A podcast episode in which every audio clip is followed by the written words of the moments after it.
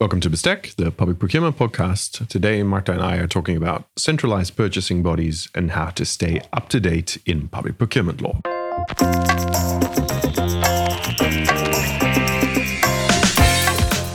Welcome to Bestek, the public procurement podcast. In this podcast, Dr. Willem Jansen and Dr. Marta Andhov discuss public procurement law issues, their love of food, and academic life.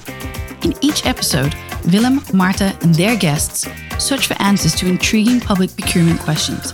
This is Bestek. Let's dish up public procurement law. Hola, Marta. Hello, hello. I thought I'd change it up a little bit. Anyway, didn't I didn't get the response different. I was hoping for, but good to talk to you again uh, today. Um, uh, like I announced, we're talking about centralized purchasing bodies.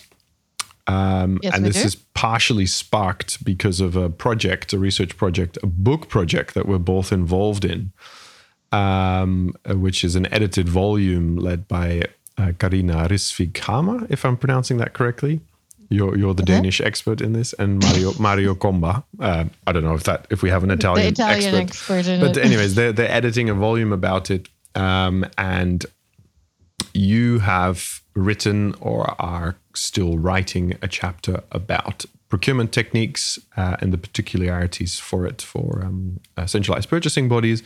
And I contributed with a um, national report about the Netherlands and what's been going on there in terms of uh, aggregated, centralized joint procurement. Mm-hmm. Um, and what are we going to do today is just, I think, you know, maybe a bit of a teaser to the book, but also to, to get the discussions going on this topic, also in the remits of Bestek. So we'll be talking a bit about the Netherlands as an example, and uh, we'll be looking at some of the procurement techniques of these uh, of these bodies. How does that sound? That sounds pretty good. Yeah, I think it's just interesting to look into the central purchasing bodies, also from perspective that um, they are very um, present in some member state right? Very much connected whether you have decentralized or centralized procurement system. In others, not so much. So maybe for some of our listeners that uh, do not have much experience with central purchasing bodies, that could be potentially quite interesting. Yeah, as like a, a reference point or discussions to also influence the national uh, national debate for sure. Um, to get us going, um, there's some articles in the directive, right, that regulate uh, the functioning, I suppose, or the the, the remit of uh, centralized purchasing bodies. Um, I'm looking at Article 37 to 39 here. Yeah, absolutely. So that's where we can find some information about where what are those centralized purchasing bodies, what are the centralized purchasing activities. Then we have 38 um, that talks about occasional joint procurement. So it's something rather ad hoc, right? um, that you decide to collaborate um, together. And the third one that talks about procurement uh, involving contracting authorities from different member states, which is also a little bit kind of Star Trek at this point, right? Because this sort of talks about you having a different, if that is centralized purchasing bodies, let's say in Netherlands and Denmark doing procurement together and procuring together, or um, uh, more local based uh, contracting authorities again collaborating through the having this cross borders uh, collaboration and and that of course brings so much um, questions and and also legal challenges along the way there's an interesting study done I believe for commission um, that was the cross border it was specifically I think the Danish central purchasing body SKI and the German one and I'm unfortunately don't remember the name, but they conducted this type of cross-border procurement. I think maybe Austria also was involved, and and there is a study. Maybe we can see if we can find it, link it in in in the yeah, sure. uh, description. And it's a study that kind of describes how they did that, right? And what were potential legal challenges. I think uh, also perhaps to spur like the, the development of cross-border yeah, activity. what's right? happening there? Uh, quite strongly criticized by by some of our colleagues. Albert, uh, sort of giving you a bit of a shout out here. I mean, as a as as as someone who really dives into these topics and recognized a lot of the challenges along the way. But I think yeah, so this is the most complex. I think on the other hand side, the occasional one is um, maybe more applicable to the decentralized um, procurement systems when maybe more on ad hoc a particular regional players decide to collaborate together. Um, we can see a lot of regional um, purchasing collaboration done in the UK and Denmark. There are also some, I think, in other other member states too. But ultimately, so what the central purchasing body and the central purchasing activities are, it's a form of middle agent. I think that's a way good way to describe it. So it's a body that um, is established and ultimately sets up the um, frame for procurements uh, and conducts procurements in the name of others, in the name of others understood here as contracting authorities. So we have the body being the central purchaser and the um, users of uh, of the usually procurement techniques, let's say such as framework agreements, will be then contracting authorities which utilize that. The the logic behind it often is to also um, help out really and somehow take away the burden right of setting procurements and dealing with all those things i think central purchasing bodies and the activities also come quite handy in the discussion of real development within procurement and by that i mean introduction of more and more innovation technology sustainability all these complex things because central purchasing bodies ultimately it will be a team of people and experts, right? Some of the central purchasing bodies that I had a pleasure to collaborate with over the years will have a team of lawyers and economists, and then they will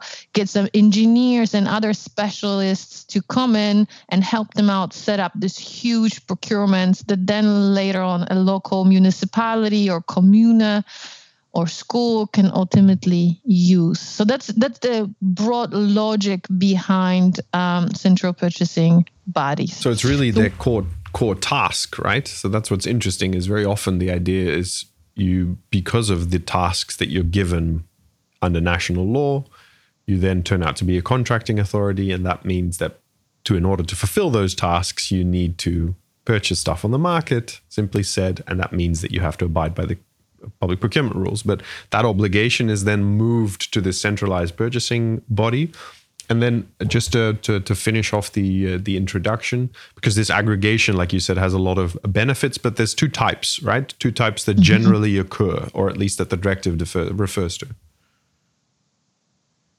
In terms of what the what the directive says, right? So you can be an intermediary or you can even uh, take on a wholesaler role, right? That you actually purchase on behalf and you have stocks, right? So that's generally what the bigger, uh, the bigger um, role is. Role is instead mm-hmm. of saying, "Hey, do you want to tag along for this procurement? We're organizing it." You can opt in, opt out, perhaps, um, and we set up the procurement, but you're actually the one signing the contract, right? In the end, yeah. so there is also there's also at some point uh, discussion or a certain lack of clarity have been on the division of task responsibilities, particularly legal also um, responsibilities between contracting authorities and those central purchasing uh, bodies, these units.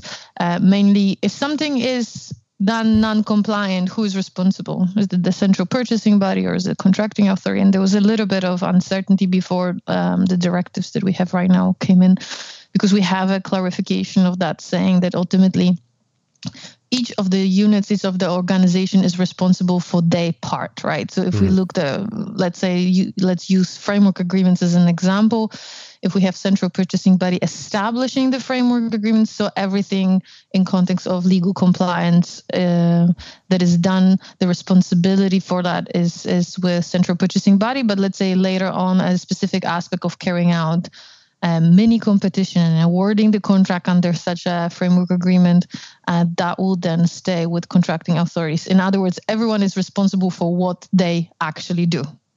Right. So that's a bit of cl- clarification that occurred. Now there's still a lot of discussions going on about the exact remits of of this uh, of this article, but in a way, what you see, I think, in much of the uh, the implementation is that it's very much a copy paste effort, right, in terms mm-hmm. of what has been implemented. Um, so if if we move on to the Netherlands, right, um, I think the, the Dutch situation of joint procurement is based on one fundamental principle, uh, which um, Marcel Stouts, um, a, a, director of one of the uh, most prominent uh, centralized purchasing bodies in the Netherlands, uh, co author of the chapter that I wrote, which what we called is procurement autonomy. Really, you get the tasks and then you're responsible for purchasing whatever you need to fulfill those tasks as a central as a con- sorry as a contracting authority and whether you mm-hmm. then cooperate or not for that need because you think that's smart to team up with um, with another municipality that's close in your region has similar needs as you do the population's fairly similar etc the choice that you have is free right so with the I would say approximately 400 to 450 uh, governments that we have, or different types of governments. So, say municipalities, provinces, water boards, uh, ministries. It's all up to them to decide if they want to cooperate. And I think that's uh, one of the first differing aspects of what happens in Europe. Is in a lot of European countries, you see a difference, or at least between all of them, you see like this decentralized approach that we have in the Netherlands, like autonomy, or this more of a forceful thing going on where all contracting authorities of a certain type link up with one centralized mm-hmm. body and their purchases, say through framework agreements, are all aggregated, right? Yeah. So there's a difference between how obligatory it is. For sure. And I think that is also um, the very basis, the fundaments of, let's say, whether you have centralized or joint procurements, et cetera, et cetera, whether they are mandatory or not, as you mentioned, it lies, the fundaments lies somewhere else totally than procurement. It's something to do with history, with a general uh, structuring of, of, of the governance within member states. Um, I also kind of think that maybe it also has something to do with size. I tend to see that there is much more centralization within smaller member states. Um, so, so, so there are different reasons, right? But that also ties us to this two ultimate uh, characteristics on the one hand side defined as benefits and on the other as disadvantages of aggregated procurement. Ultimately that is um, the subject matter or the substance of the activity of central purchasing bodies and that is on on the benefit. You get the aggregation you get the benefits of economy of scale right? In other words if you buy in bulk you are able to get really good deals. You hopefully are able to get um, bigger discounts, etc., etc. In context of establishing some complex procurements, you have accumulation of this professionalization within procurement because those units have that, and those are all the beneficial elements of it. As a downside or the challenge, of course, we are talking about um, issues of competition law broadly understood, right? Um, mm-hmm. Closing the markets, uh, excluding from the markets small and medium enterprises, the topic of division then of this huge procurements into lots to accommodate participation of SMEs, etc., is is wildly discussed and and and the general aspects uh, yeah of competition law saying well how we ensure that there is a good entry to the market for newcomers etc etc and finally the the last uh, downside or challenge rather i should say it's also the fact that we are in this space where um, we we all know well that one size does not fill all and you may have a sp- specific different needs as a smaller contracting authority that somehow may be let's say obliged to use some of frameworks or even taps into on voluntary basis to use them and and then there is a bit of a challenge because or you can use something that is there but it's not entirely really fitted to your needs or yep. you can choose to run with it on your own and create your own procurement right and i think that's also what's interesting is is uh, uh, really nice research done by uh, Fredo Schotanus, a colleague of mine at, at Utrecht uh, uh, University Center for Public Procurement. And he, I think, has this this great highway matrix, as he calls it. Like there's different mm-hmm. types of procurement and how intense they cooperate together. So you would have um, a hitchhike model in which you just every now and then you jump into someone's car and you tag along and you work together. Mm-hmm to carpooling, right? You do that uh-huh. more on a regular basis. Systematized, yeah. And then you have uh, what they call the ultimate and being a great fan of, of, of Drive to Survive on Netflix about Formula One, you have these Formula One team models, right? So really okay. intense cooperation, like where you would always work together. And what's interesting is that that's like turned into quite a, a, a patchwork in the Netherlands of different types of cooperations. What we see Along on the map. Yeah. So there's the Dutch Center for uh, or Dutch Expertise Center for Public Procurement, PIANOo, counted um, 51, ty- 51 types of cooperation. So not differing, but 51 that are currently there, um, ranging from like uh, sh- shared service centers to complete mergers of back offices. So broader than just procurement to actually setting up a separate legal entity, right? That would then become uh, uh, uh, responsible for purchasing for, say, a, a, group of municipalities. Now, we see most of it happening on the municipality level. But what's interesting, and that's data that kind of struck me as well, is that, uh, say, in uh, it, it's increased one uh, structural local collaborative procurement, um, but that data shows that almost 38% of all Dutch citizens were like affected by structural procurement, right? Or the outcomes of it. And that almost 64% of all local authorities are involved, right? So that's, even though it's not obligatory, Dutch public authorities, or at least say municipalities, do see significant benefits to it because they're doing it, right? Even though it's not obligatory, they are really, um, uh, really working on it. And then you see that it, it's construed in legal personalities by public law, but also by private law, say foundations. But also depending on what, what the purpose is, right? So if it's only knowledge sharing, right, you wouldn't set up a separate legal entity. If it's really purchasing together, that becomes more interesting. So it not being obligatory doesn't mean that it doesn't happen. And I thought that was an interesting um, aspect to see. Um, uh, what isn't happening in the Netherlands is uh, the warehouse option at mm. all. So, um, or at least I haven't found any examples of it. And the Dutch legislator in the the, the the the, the, preparatory documents of when they implemented this these provisions that you refer to actually seem to have like also deterred contracting authorities from it, right? So that it's it's not been uh, it's it's still allowed, but it kind of refers to yeah, it doesn't really happen. It's like if you have to. It doesn't really happen at the moment because like there's a um, there's there's a stock risk, right? If you mm. hold stock as a as a wholesaler, the value of the stock might fluctuate, which then means that um, that you could run the risk of going bankrupt or losing a lot of money, right? Whereas if you just purchase on behalf of others, that risk sticks to the individual contracting authority. So mm.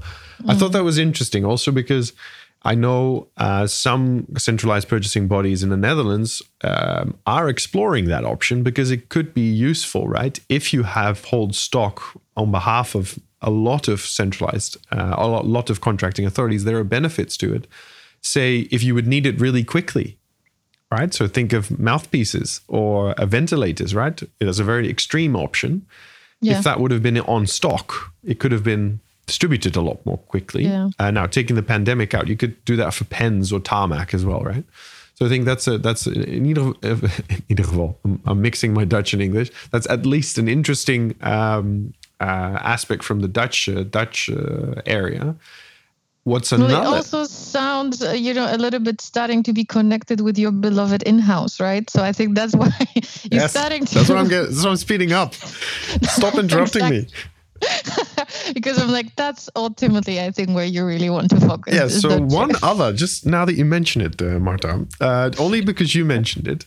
Of course. M- most of these, um, and I, I, do genuinely think this is interesting, not because I like in-house, but also, I've, I've, well, I can't say anything right. right? um, is that they were mostly set up if they were set up in a in a separate legal entity they were compliant with the Teckal exemption at the time and many Dutch authorities haven't even seen the option of becoming an intermediary or a warehouse, right? So they still look at it as okay, we com- we're compliant with the Teckal exemption. All the uh, uh, linked up municipalities say they have shares, they sup- they they have control. All the activities are done for uh, for the, the the controlling contracting authority. So we fulfill that that exemption instead of having to rely on 37 to 39 in the directive. So I think that's interesting. Um, and as a second in-house issue, because it's that's very linked in the Netherlands, is the question: if we aggregate procurement, right, is the state one contracting authority? So is this the Dutch state as such is that actually one contracting authority that purchases on the market, or actually are we looking at separate units that are purchasing? Um, and there's been so much debate in the Netherlands, which has been completely absent in other member states. I know some mm. stuff will happen in Denmark, but this has been a relatively like sheltered discussion that we've had. Um, I don't know if, if that means How- that you know, if if we're totally wrong in the Netherlands, or well, if everyone else is missing out, which is yeah.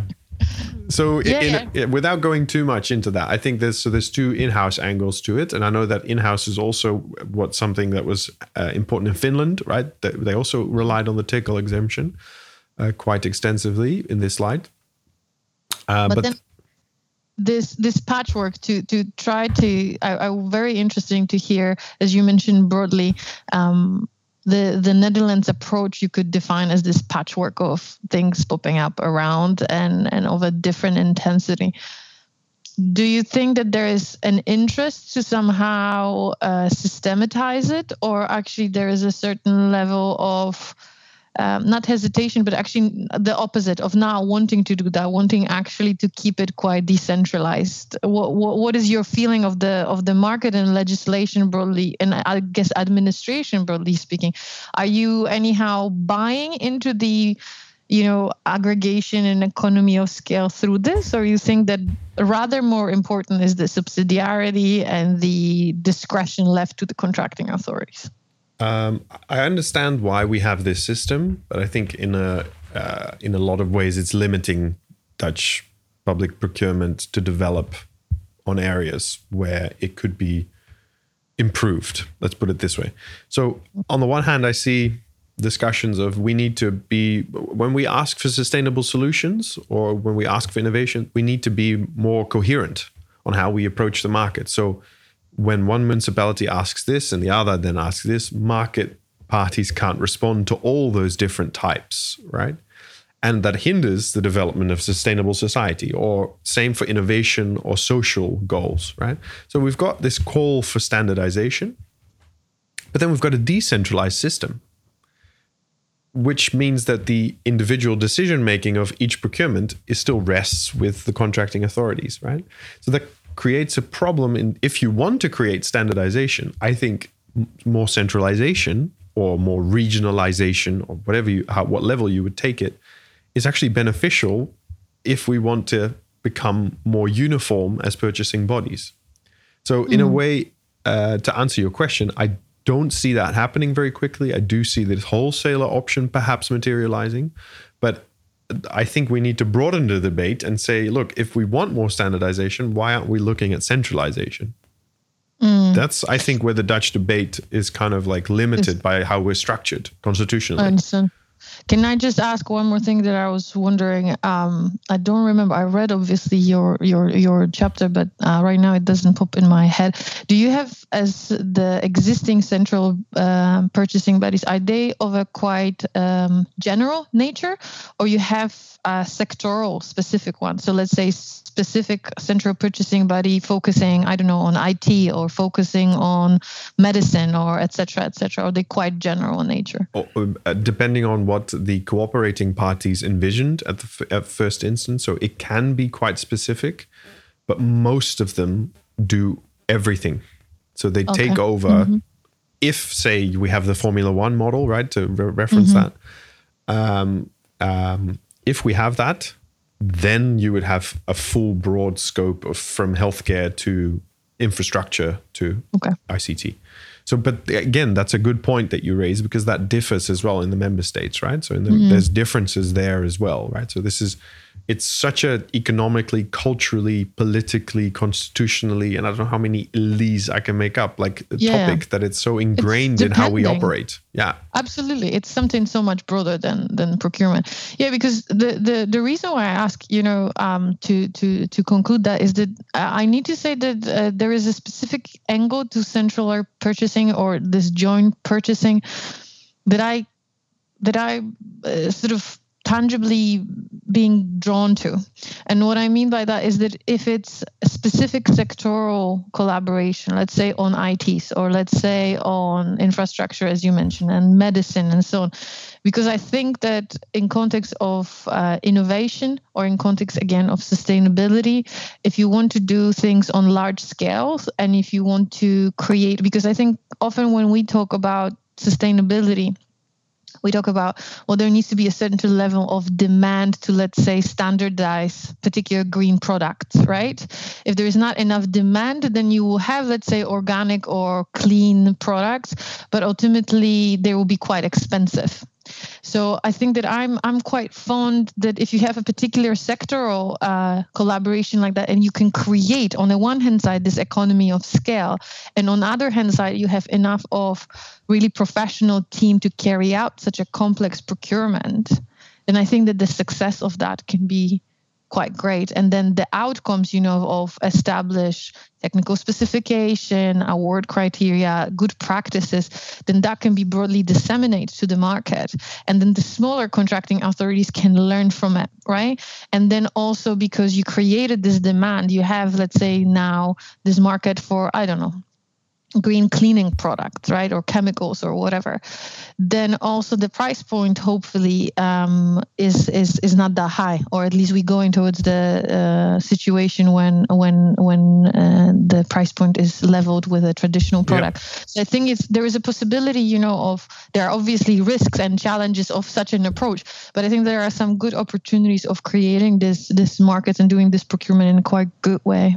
So, if, like in a, in a nutshell, um, that links up really well with the um, a recent initiative in the Netherlands, uh, which is supported broadly by all these governments um, about buyer groups.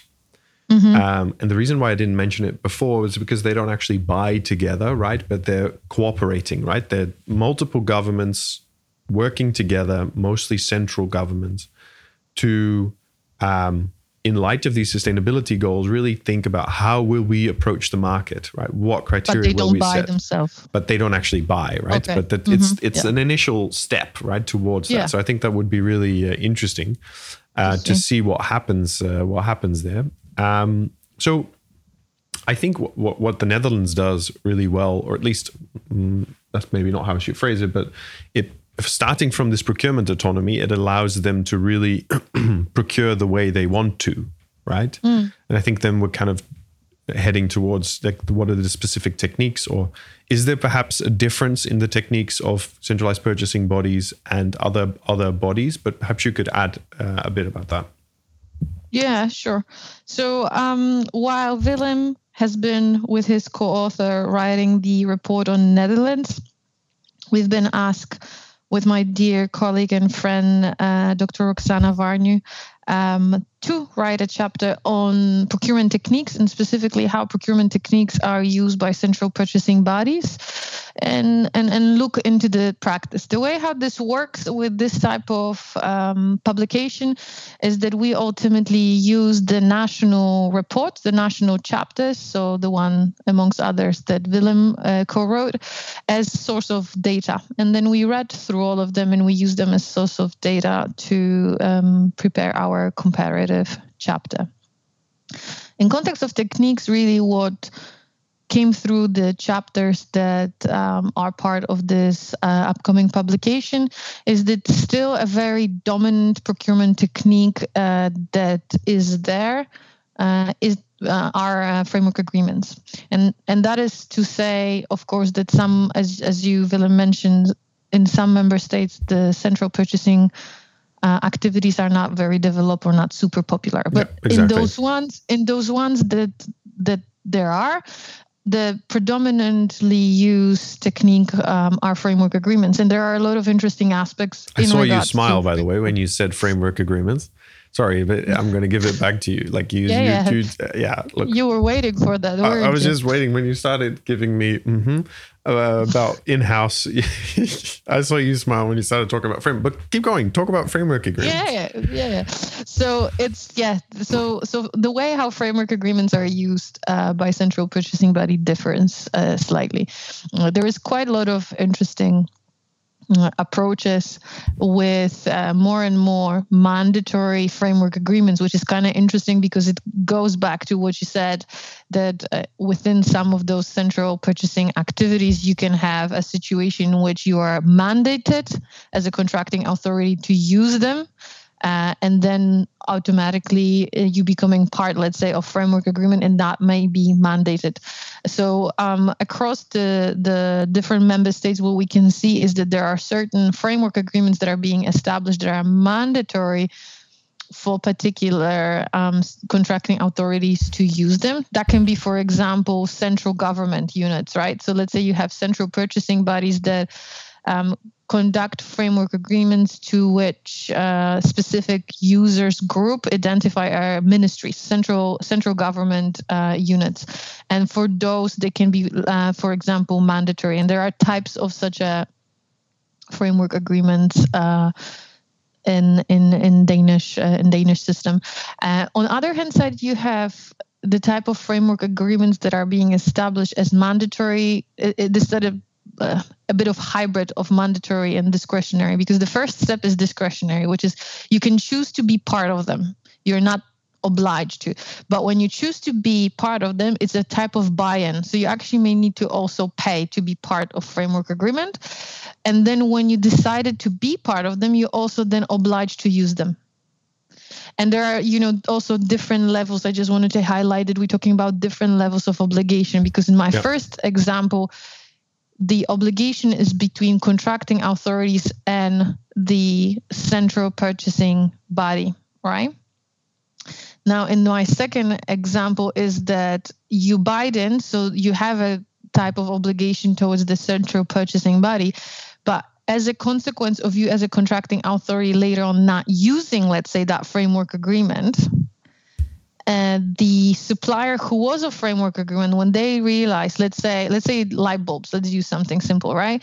And there is one specific supplier it's a single supplier framework agreement. They're supposed to supply those light bulbs for all members of framework agreements that were mandatory when you buy into them.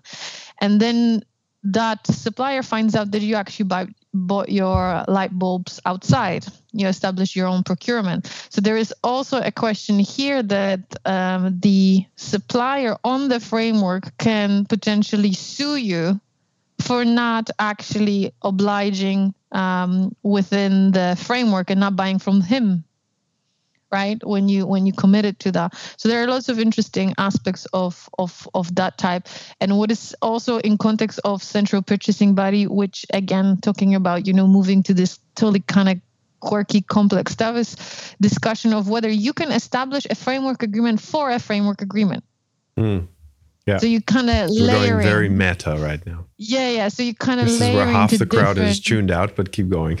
yeah yeah. But i'm not going to dive into it because no. i feel the same about it. I'm like well this just becomes a bit you know but but that just to highlight that um complexity that perhaps are, yeah complexity of that absolutely. And the one um, other point in that is i think a bit specific also to um, framework agreements done by central purchasing bodies is also because we are talking about this economies of scale and, and huge aggregation is a specific question of how you deal with extremely large uh, product groups. So let's say that uh, your framework that you're establishing is on supplies, and you got in thousands or even ten thousands of different product groups. Let's say you know office supplies, and God knows how many different types of pens and pencils and whatever else, right? and and and questions that are being asked and and there is a certain level of unclarity there is whether you can have a type of more general descriptions of product groups or whether you really need to um, enumerate in technical specification also each individual product? And then what if you just don't buy one of them? Like how much uh, discretion you have up here? Because when we're talking about such a huge uh, product groups right that becomes a bit complex. And how you assess it? Can you assess it again on more general terms or very very specifically? So i think that those are the very specific uh, things to framework agreements now you need to just uh, somehow because I can see you in camera. You need to indicate to me at some point when how are we in time. So I need to know how. Keep going. We've had. I think framework agreements is by far the biggest chunk, and if I can also make a reference to um, one of our previous episodes about absolute maximums, right, of framework agreements. May uh, I say the most successful episode of our podcast so far? I would tend to say it's actually the most, yeah, those are the ones about Stadtköln or maybe some other things about in house. But, anyways, let's, let's, uh, the data speaks for itself, but let's not delve on, dwell on that absolutely. Absolutely. I agree. But um, besides framework agreements of course we have other uh, procurement techniques uh, dynamic purchasing system being uh, another one. That one when it has been introduced in 2004 didn't really gain much traction on the market mainly because it requires a full digitalization of the of the process procurement process so, for many countries uh, within which uh, we didn't have yet full digitalization, uh, that was uh, connected with a huge amount of investment required to run this type of technique. Yep. So, there was not much traction. But with the new directives and the type of requirements introduced in context of really pushing the digitalization agenda, and central purchasing bodies actually being the first um, group of addressees, I guess, of this. They were the first one, um, time wise, to actually go digital.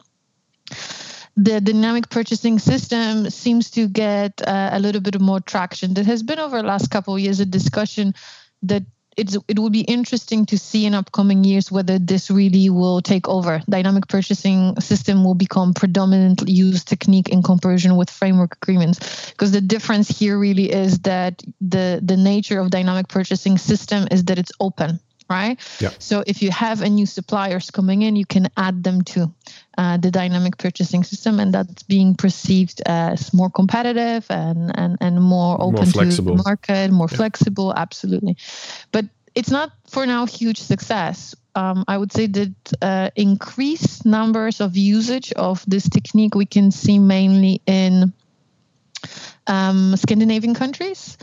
And on the other hand side, we heard uh, comments, um, for example, from Spain, uh, that the government in Spain does not really necessarily see um, the dynamic purchasing system as a technique that really prove its efficiency.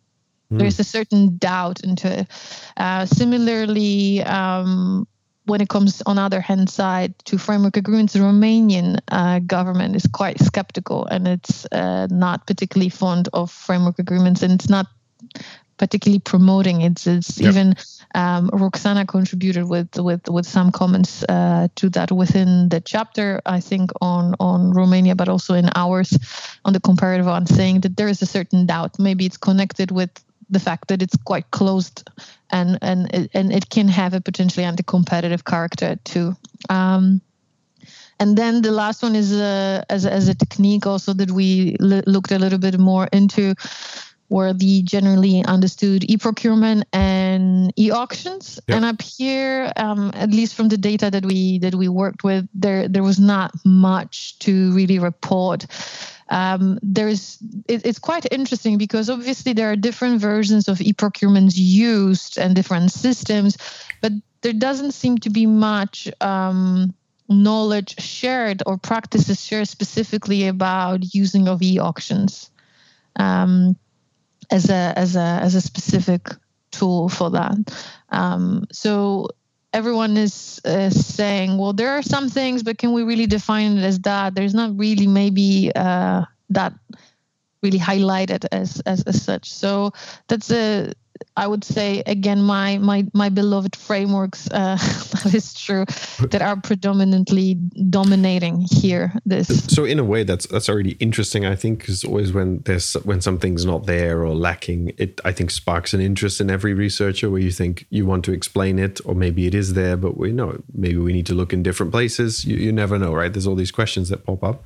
One maybe one final question that I have for you is question that's always come up with me is, and I think I, I referred to it already uh, when we moved on to this bit of the podcast episode, is all of these things that they're, they're really relevant techniques, but in what way are they different from uh, centralized purchasing bodies as opposed to a, a single contracting authority also using mm-hmm. framework agreements or also using so what where is it simply that the uh, it becomes more important because you have more volume.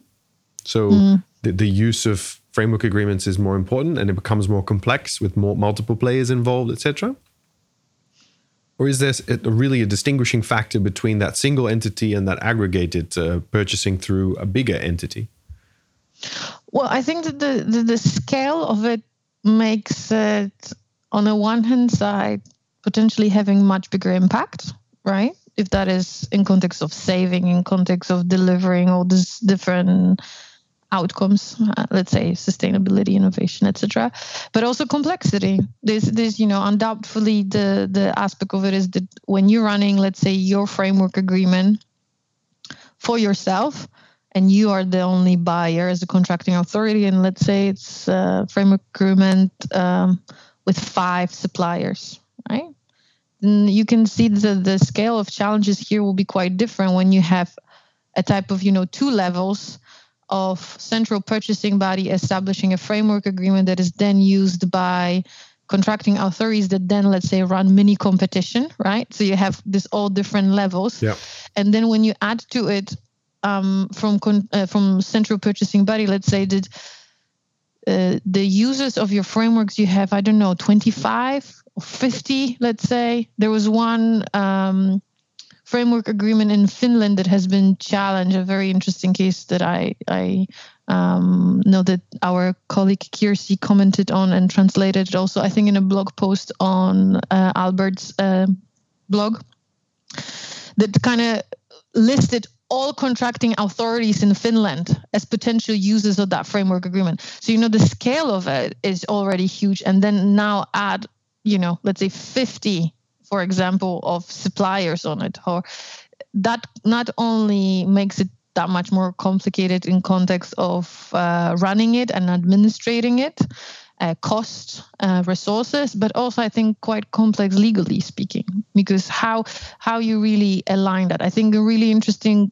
question here also it's a little bit like on steroids right last time that we discussed framework agreements we talked about this maximum values and the challenge that when you reaching them yep. uh, the framework agreements is uh, stop being um, binding. Instead of the contracts later on um, awarded can be ineffective.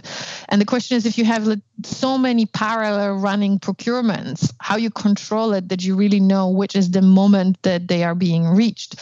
So i don't think that there is something a very uh, elaborate answer to your question. I don't think there is a very specific issue with central purchasing bodies using these techniques but i think that they are just a type or on steroids that the, the metaphor that comes to my mind or through magnified mirror uh, yep. because of the scale of the complexity of them. All right. I think um, it's always nice to end with complexity right? It leaves us more opportunities to make more podcast episodes. Um, For sure. just to, just to, just to recap we've looked a bit at the netherlands and i think that's just a you know a, a case that highlights the differences between the member states. Uh, we talked a bit about autonomy versus obligatory participation, um, how these patchworks work, how intense cooperation can be, and and um, clearly also what are some of the techniques that are used for um, to to to actually make it happen in practice. So um, if we can move on to dessert, right? We've got a couple of minutes left. Um, I actually sure. think it's more about sharing um, because the topic that we picked for today is how do you stay up to date in public procurement law?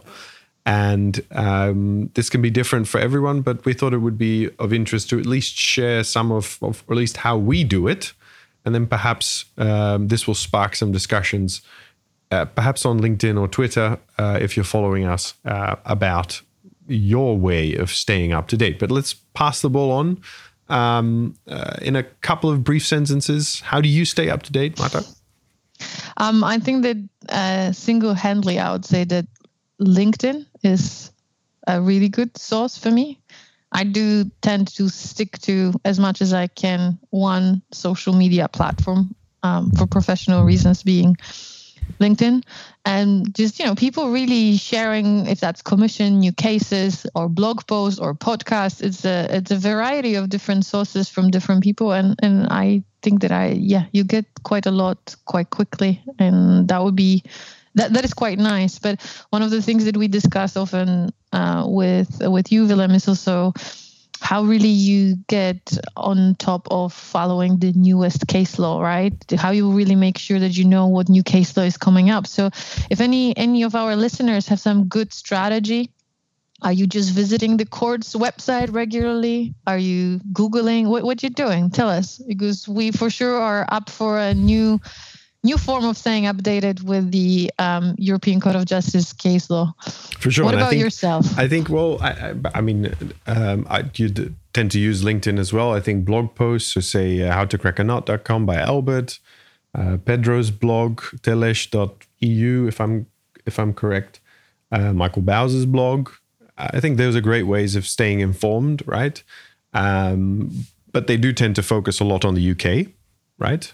Um, For sure. Uh, So in, in, there's some Dutch websites by public authorities that I use myself, who tend to publish overviews of the of the case law. And I think the answer to your question often will be yeah, they use a paid service, right? So a notification by a paid service such as Legal Intelligence. Um, but uh, perhaps there's better ways, right? Sometimes I feel like that Curia.eu could lose a little bit of IT improvement um, to make Slightly. it more accessible, even though it's, I mean, it works, right? It's not the most user friendly interface, but it does tend to work. Um, but just putting it out there, you know, like creating a type of system in which you can subscribe, let's say, to any case that comes out that is from particular legal source, right? So it's, it's within the directive that we are mainly interested anything that comes out then there is a particular subscription list that you can that would be so nice. So whenever yeah. something comes out it lands up in your inbox. That's i think i feel like you're suggesting something to the court so i hope they're listening. Um, but uh, yeah no court i agree it particularly. Yeah not no. the judges but the it people. I think part of that's also caused by the fact that it's listed under internal market law right? So as a category, if you search, right, most of it's linked under that. And if you're lucky, if you put in public procurement or procurement as such, that you end up with the right stuff. But perhaps a subcategory would be uh, would be great. Um, as a suggestion, if we're making a wish list, right? Santa's not coming yes. for a long time, but maybe this could already be on our list. So we've got blogs, perhaps our podcast for other people. I tend to stay up to date by talking to you, but uh, maybe that could also be be of interest. Hopefully, um, that's uh, that, that's our ambition, right? Ultimately, that some people are actually, keeping somehow updated through our blog posts. uh, sorry, through our podcast. perhaps, yeah. So we've got blog posts, we've got these notifications that could perhaps improve a bit. You could listen to this podcast um, if that's useful.